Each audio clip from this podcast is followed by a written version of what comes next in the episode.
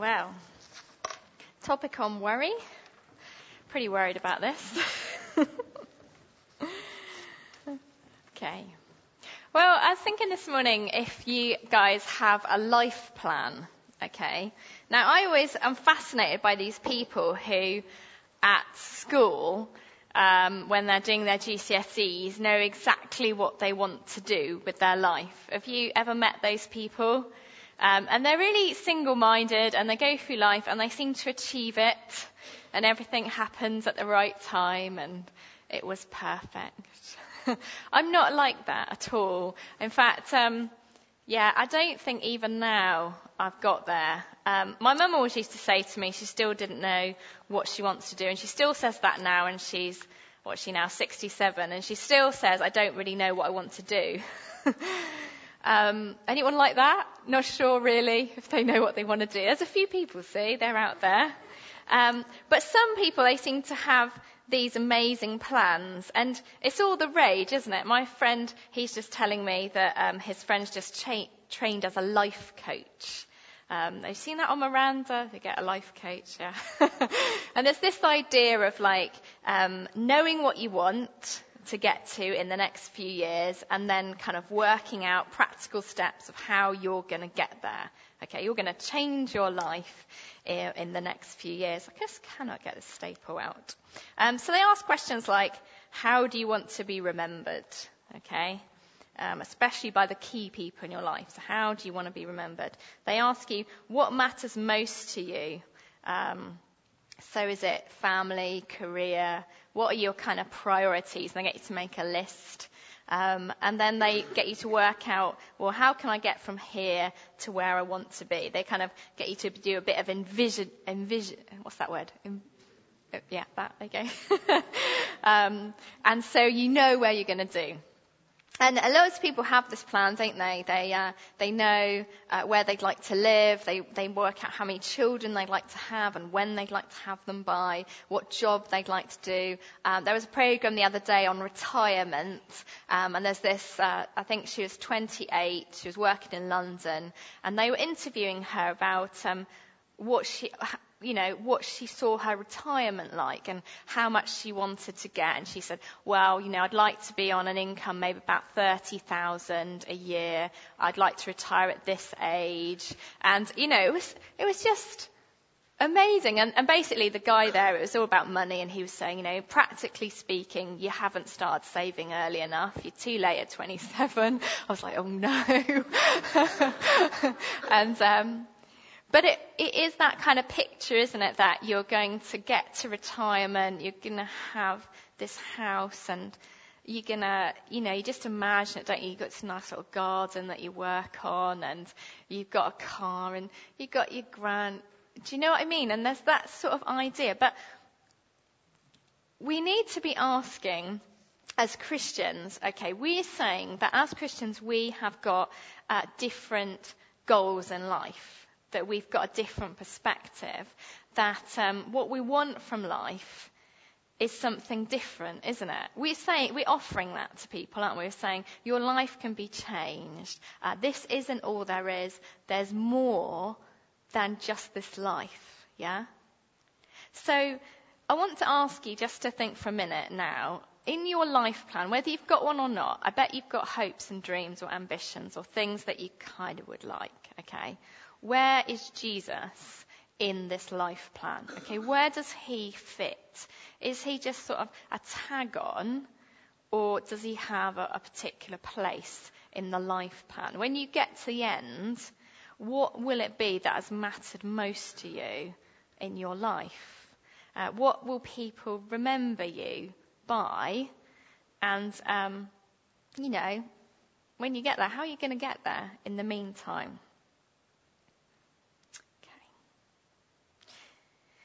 We're going to be uh, reading this section of Luke, and it's Luke 12 if you want to look it up.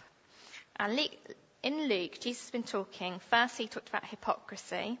He's saying, you know, don't be afraid to speak the truth. You know what it is. You don't have to fit in. You don't have to be liked on Facebook, particularly. You don't have to be the most popular person. He says, You know the truth, now speak it and live it. Don't be a hypocrite. And the second thing he says, be on your guard against greed. Life's not about possessions. It's not about the property that you own. It's not about where you are in life or what people, how you fit in with that maybe dream I just painted for us. But it's about something else. And this week, he talks about worry. Okay, so let's read it. It's um, Luke 12, and it's verse 22 to 34.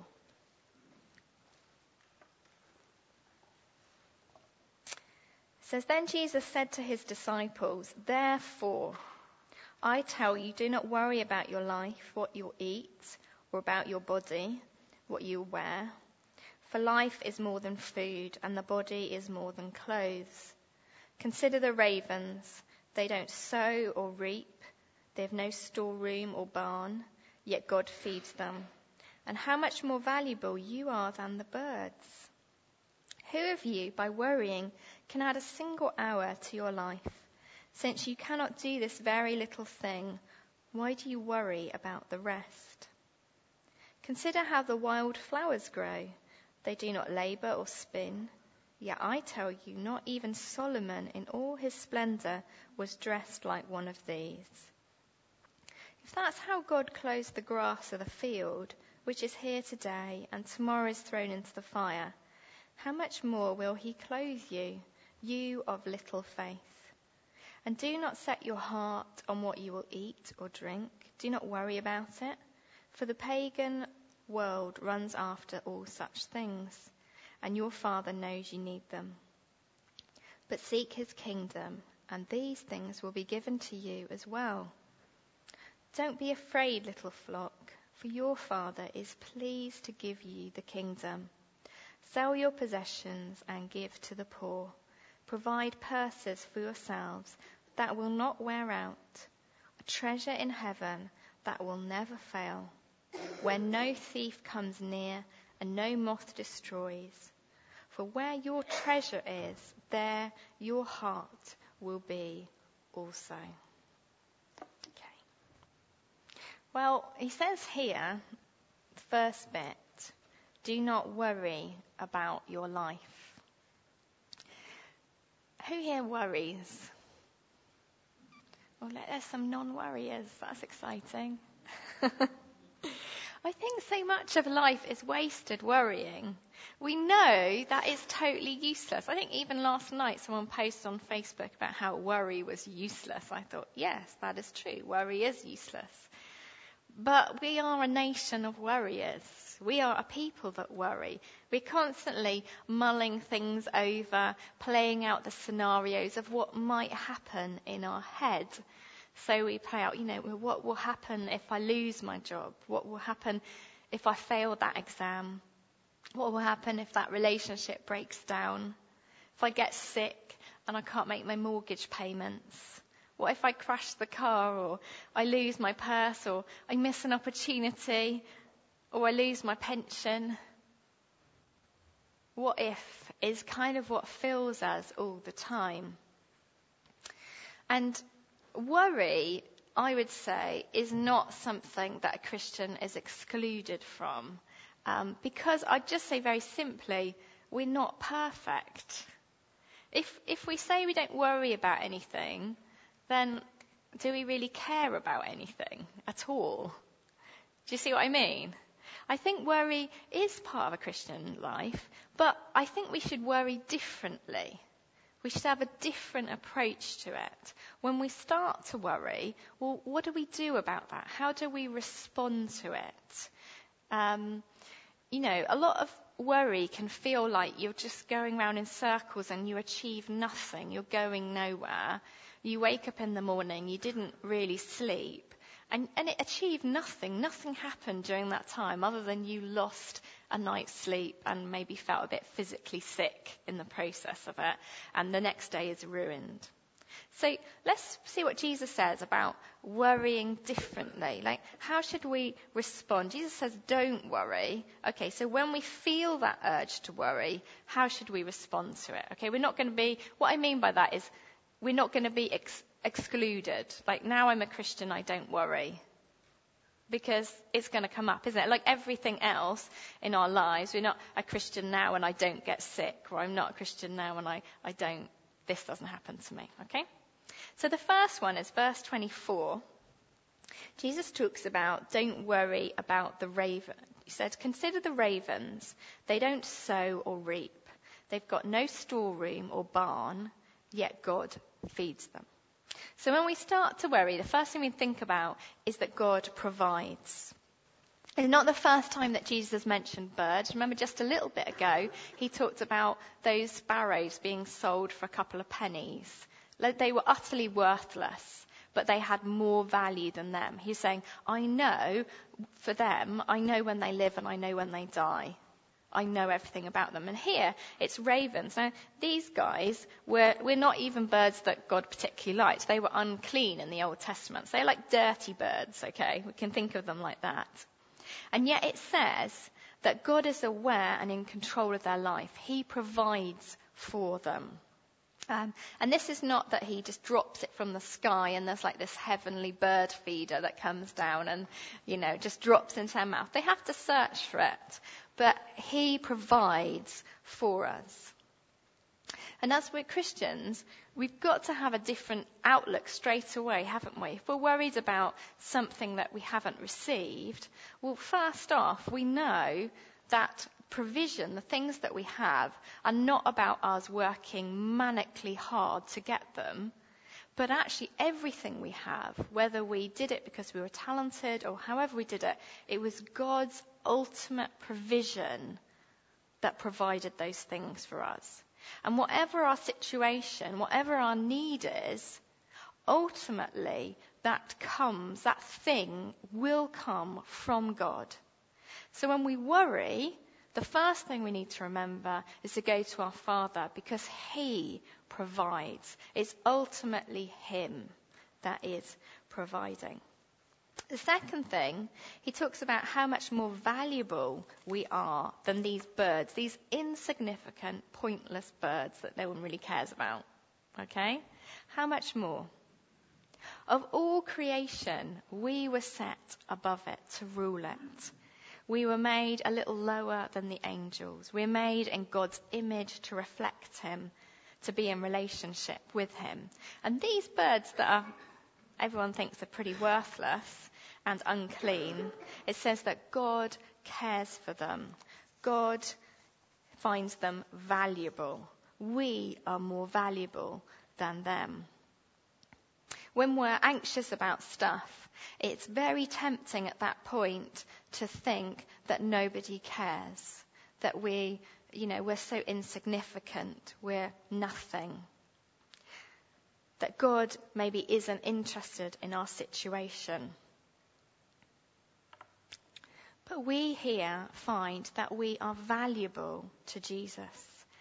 We know from his word that he seeks us out. We are so valuable, in fact, that he pursues us. He searches for us. He gives himself for us. He exchanges for us himself. He gives everything. So when we're tempted to worry that nobody cares, we can go immediately to God with that thing. We thank you, Father, that you do care, that I am valuable in this situation, that we are secure in Him. The third one, it says, which of you by worrying can add a single hour to your life? Since you cannot do that very thing, why do you worry about the rest? As Christians, we know we can't control things. We know that um, we might have a great care system. We might have some great drugs that might be able to help us. We might be able to live healthily and all those things. But we know that ultimately, even though we do those things, that God is in control of our life. He knows when we'll live and when we'll die. He's in control, not us. We can um, think of different decisions we can make.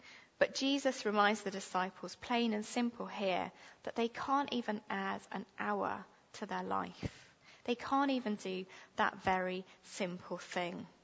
And worry at the center is something when we're trying to control stuff. We're trying to have control over it. But ultimately we don't. For example, if we're going into an exam, we might try and control that situation by working really hard. We really bust a gut. But there is so much we can't control. We cannot control um, how big our brains are and how brilliant they are at absorbing information. We can't control that. We cannot control uh, whether we'll feel brilliant that day or whether we'll feel sick that day. We cannot control um, how the person wrote the exam paper. We cannot control the mark system that it's given. There is so much we cannot control about that situation, and yet we'll spend maybe an entire night before feeling sick about it. And what are we trying to do? We're trying to control it. We're thinking, oh, if only this would happen, and this would happen, and this would happen, then it would all be all right for me. But as Christians, when we start to worry, when we want to go down that plan, if I just do this and I just do this and I just, and if only this person had done this, we can take a breath because it's not about control. God is in control, not us. Fourthly, verse 27 says, Consider how the wild flowers grow. They don't labor or spin. Yet I tell you that not even Solomon in all his splendor was dressed like one of these. If that's how God clothes the grass of the field, which is here today and tomorrow is thrown into the fire, how much more will he clothe you? It's clear, isn't it, that God doesn't see value as we do. If you think about the butterflies, some of them, they're so elaborate and beautiful, aren't they? But they only live for maybe 24 hours and then they die. Here, he talks about the grass that might burst into flower one minute, and the next minute it meets the combine harvester coming through, and it's gone. It's not a waste, it's never a waste. God loves to give lavish gifts to his creation. He created out of nothing this intricate beauty, some of which is never seen at all by anyone some beautiful, delightful, delicate, beautiful thing that's hidden on a rock face or in the bottom of the sea that's never appreciated. And yet it's not without value. God delights to give his creation, to give to them. And he gives to us, doesn't he? Life and breath and beauty and family and friends. He gives lavish gifts to us. And he gives what is most costly himself to us. And when we find ourselves worrying about what we do or don't have, we need to, as Christians, we approach that worry straight away with, I want to thank you, Father, that you are a God who loves to give lavish gifts to me. It's an approach, isn't it? I love, I thank you that you love to give me lavish gifts, that you delight in me. And we give thanks for what we have. I know all too often when I'm worrying about what I don't have, a great combina- com- kind of great thing to uh, combat that is to start listing all the things that God has given to me, that He's poured out His lavish love upon me. It's so easy, isn't it? Soon we just start going, oh, it's all about me. My life's so awful. But actually, when we start to count our blessings, that very simple thing, that we have a God who loves to give lavish gifts, and we look at what He's already lavishly given us, we start to worry less. Next, we hear that we have a Father who knows what we need. We have a Father who knows what we need. And it isn't, here it doesn't say we have a God who knows what we need, has a Father who knows what we need. And as a parent, I, I, I don't always get it right, but I know what my child needs. And I want to give to my child. I want to make sure that she's okay. I, I don't always protect her from things. Sometimes I let her fall over or I let her jump into the swimming pool and go underneath it for a bit. but I'm there for her the whole time. Why am I doing that? Well, I want her to learn. I want her to grow. I want her to develop. And we have a father. This is what we have in Christ Jesus. As Christians, we're not just worrying on our own. But we've got a father we can go to in the middle of the night when we're feeling that sickness, when we can't sleep, when we're up and it's 3 a.m. and we don't want to disturb our partner because they're actually snoring beautifully. We have a father that we can go to and we can pour all this stuff out and say, Thank you that you're my dad. I know that you know what I need. I know that you give lavish gifts. I know that you're a good God. And that intimacy in the Bible is throughout, isn't it? That we're sons, we're adopted, we're heirs, we have it, we've been given this, and all that beautiful family vocabulary. That we have a father who's not cruel, he doesn't withhold. We have that other passage where it says, How much more does your Father in heaven know how to give you good things? He literally lavishes on us, pours out in abundance. We have a dad who loves us with a fiery passion. Fiery passion. Much more than we have perhaps for our own children. So when we start to be consumed by our own needs, we need to remember those things. We have that God, a Father who knows what we need, who's fully aware of what you're worrying about and will provide for you. But not always what you want, but what you need. And that's key, isn't it, as a Christian, that it's not always what we want, but it's what we need. We know from our own children, they often want something that is actually not good for them, or they want something that actually we think, that's not the best time for you in your life right now. But God knows what we need, and He will provide. But we still worry, don't we? We've got these ways of combating so far. We've got our picture of God. That's why we're worrying different as Christians. We're, we're not just like this. We, you know, we've got something much bigger worldview. But Jesus goes on to give us more ways of combating worry. And the next thing he says is this, of verse 31, 32, 31 to 34. It says, but seek first the kingdom. Okay, don't worry, but Seek first his kingdom, and these things will be given to you as well. Don't be afraid, little flock. Look how beautiful, isn't it? For your Father has been pleased to give you the kingdom. Sell your possessions and give to the poor. Provide purses for yourself that will not wear out, a treasure in heaven that will never fail, where no thief comes near and no moth destroys. For where your treasure is, there your heart is also you will be also. Seek his kingdom. The problem is that most of us are seeking our own kingdoms, aren't we?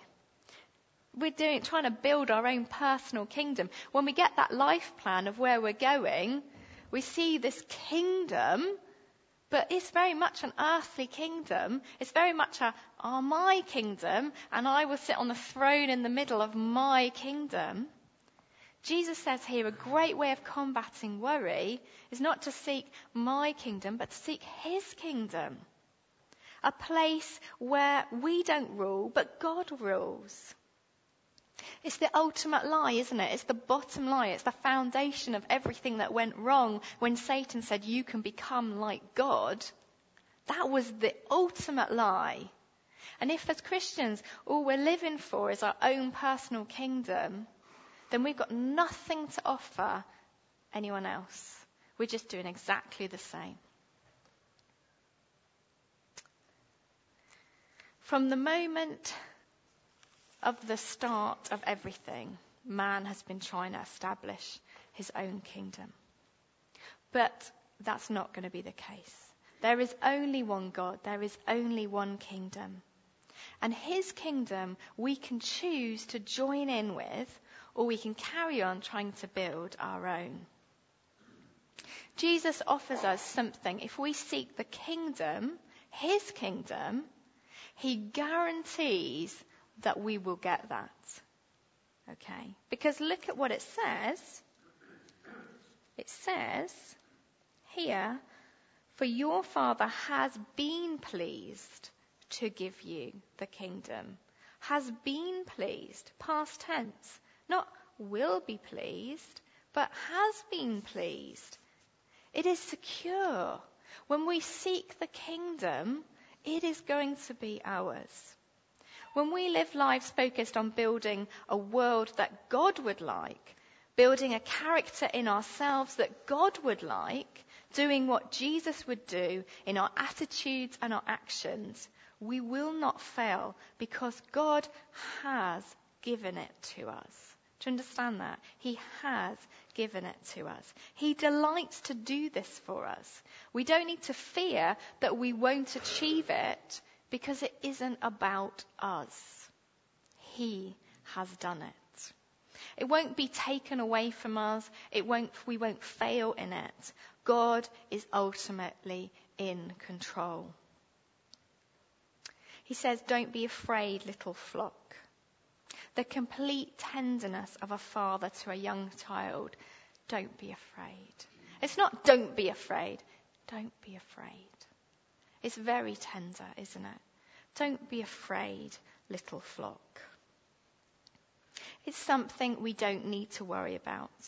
If you want the kingdom in your life, if you want His world, His future, then yes, it's guaranteed. Your Father has been pleased. He's been overwhelmed with joy to give it to you. And as we become Christians, what happens? We receive the Holy Spirit. And what is the Holy Spirit going to do? Transform, teach, guide. We're not on our own anymore. We're not trying to achieve something by running really fast. He is going to achieve it in us. We need to view the king, everything we have from God as resources for building his kingdom. That's the second point he makes here. In Matthew 13, we record bits of Jesus saying, He says, The kingdom of heaven is like a treasure hidden in a field. When a man found it, he hid it again. And then his joy, in his joy, went out and sold all he had and bought that field. Again, the kingdom of heaven is like a merchant looking for fine pearls. When he found one of great value, he went away. He sold everything he had and he bought it. Jesus here, he's using the phrase kingdom of heaven. Kingdom of heaven is another way of saying kingdom of God. It's a phrase that refers to an order where God is ruling and reigning over it. This could be someone's life. It could be your family. It could be a community. It could be a country, a world, a universe. When things work the way they should, they are under the rule of God at that point. Our world, our countries, our families don't seem to work the way they're meant to, the way that God intended them to. We instinctively know that they are not right. It's not right that in one country the main cause of death is heading towards obesity, when in another country the main cause of death is famine. We instinctively know that something in our world is not right. When things are under God's rule, they are right. And here Jesus is saying, when you find something that makes things work right, it's worth giving everything you have for not withholding anything. We should be willing to use everything we have for God's kingdom. Do anything it takes as we follow Jesus and know him better. We should be better at this.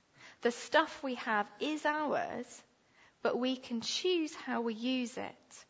The most freeing way to look at our possessions and our things is their temporary nature. We, can, we can't take it with us but we can use it now to build something that will actually last forever.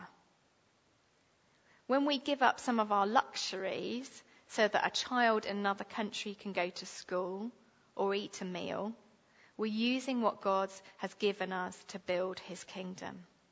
We become part of that bigger project. When we spend time reading God's word, asking him to change us by his spirit, we become part of a common project of transforming the world into a place where it's under God's rule.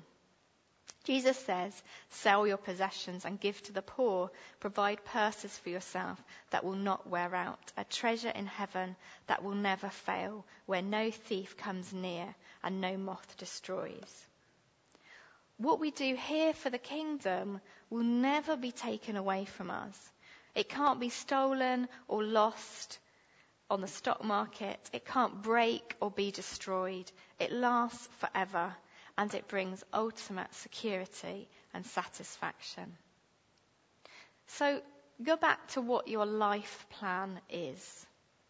As a follower of Jesus, what matters most to you? How do you envision the future and how can you get from here to there? Jesus concludes with a statement, for where your treasure is, there your heart will be also. In other words, what matters most to you is where you have set your heart. What you've envisioned for the future is where you are going. So let's just start for a few minutes. We're going to just pause and then the bands are going to come and play us through a few songs. And let's ask the Holy Spirit just to show us what is our life plan? What have we envisioned for the future? Where does Jesus' kingdom fit in that? What he wants, what he desires? Are we focused entirely on building our own kingdom? Or is there a bigger picture here? Is there something else we could be focusing on? Let's pray.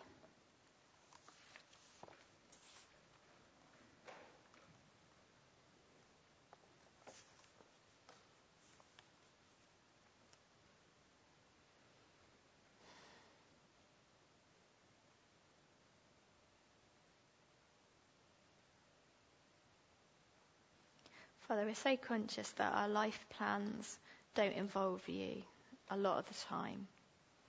And the pictures that we have for the future are the pictures everyone else has.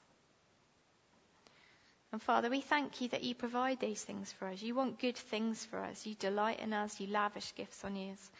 And you are Father and you care for us. And we praise you that you've given us such good things. But Father, we pray that you transform our hearts and minds, that we'd have the bigger picture. We uh, would want to be building your kingdom, that our goals in life would be to envision a world where you are reigning and ruling, where there's justice and mercy Father, please forgive us for our own selfishness, that so often we're so inward looking. But please change us. We thank you, Father, that when we ask for your kingdom, you're pleased to give it to us. And so we come to you today and we open our eyes, our hands to you, and we ask that you would indeed help us to be a part of your kingdom. Please give us that vision a fresh vision, a new vision, where you are reigning and we are building your kingdom, not our own. And we ask this in Jesus' name. Amen.